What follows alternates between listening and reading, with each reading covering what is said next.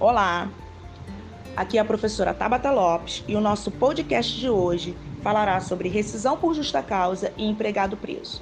Poderá a empresa aplicar a justa causa àquele empregado que sofreu a prisão? Veja o que diz o artigo 482, a linha D, da nossa Consolidação das Leis do Trabalho, a CLT. Constitui injusta causa para a rescisão do contrato de trabalho pelo empregador, condenação criminal do empregado, passado em julgado, caso não tenha havido suspensão da execução da pena.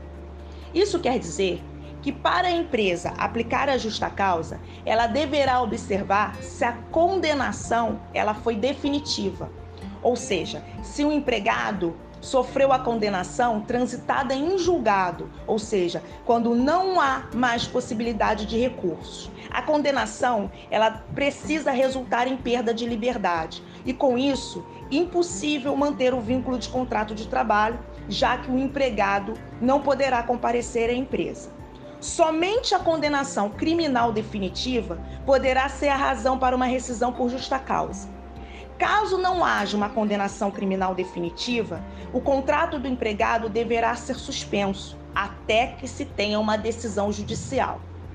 De uma forma ou de outra, suspensão ou justa causa, a empresa não pode fazer qualquer tipo de anotação na carteira de trabalho, informando o motivo de rescisão ou da suspensão de contrato de trabalho. Até o nosso próximo podcast.